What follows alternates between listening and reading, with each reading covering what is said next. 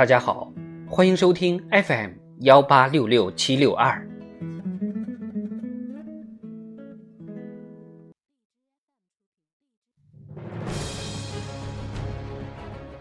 庆祝中国共产党建党一百周年特别节目，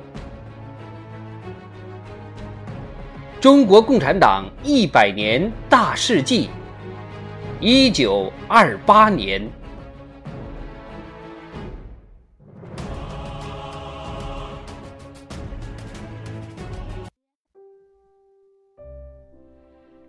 一九二八年一月至七月，方志敏等在江西益阳、横峰，朱德、陈毅等在湘南地区，贺龙、周逸群等在湖北洪湖和湘西桑植地区，刘志丹等在陕西渭南华县，彭德怀、滕代远、黄公略等在湖南平江，领导发动武装起义。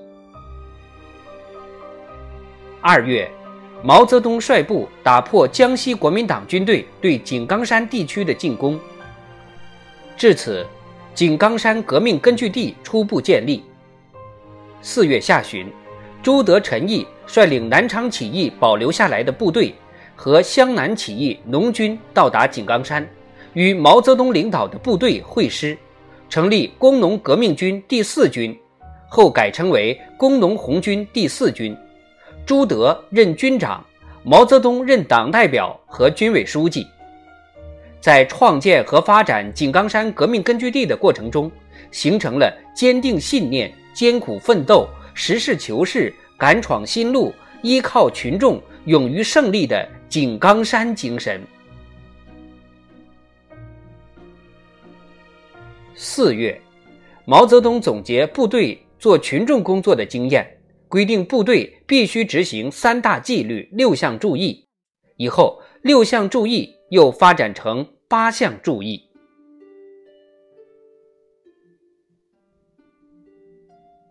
六月十八日至七月十一日，中国共产党第六次全国代表大会在苏联莫斯科近郊举行，出席大会的代表一百四十二人，其中有选举权的正式代表。八十四人。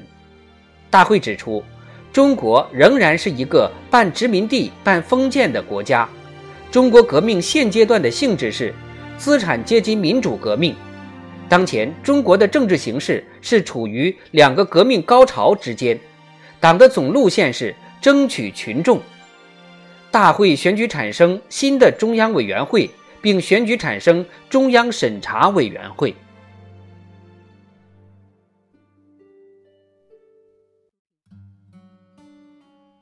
七月十九日，中共六届一中全会选举产生中央政治局和中央政治局常务委员会。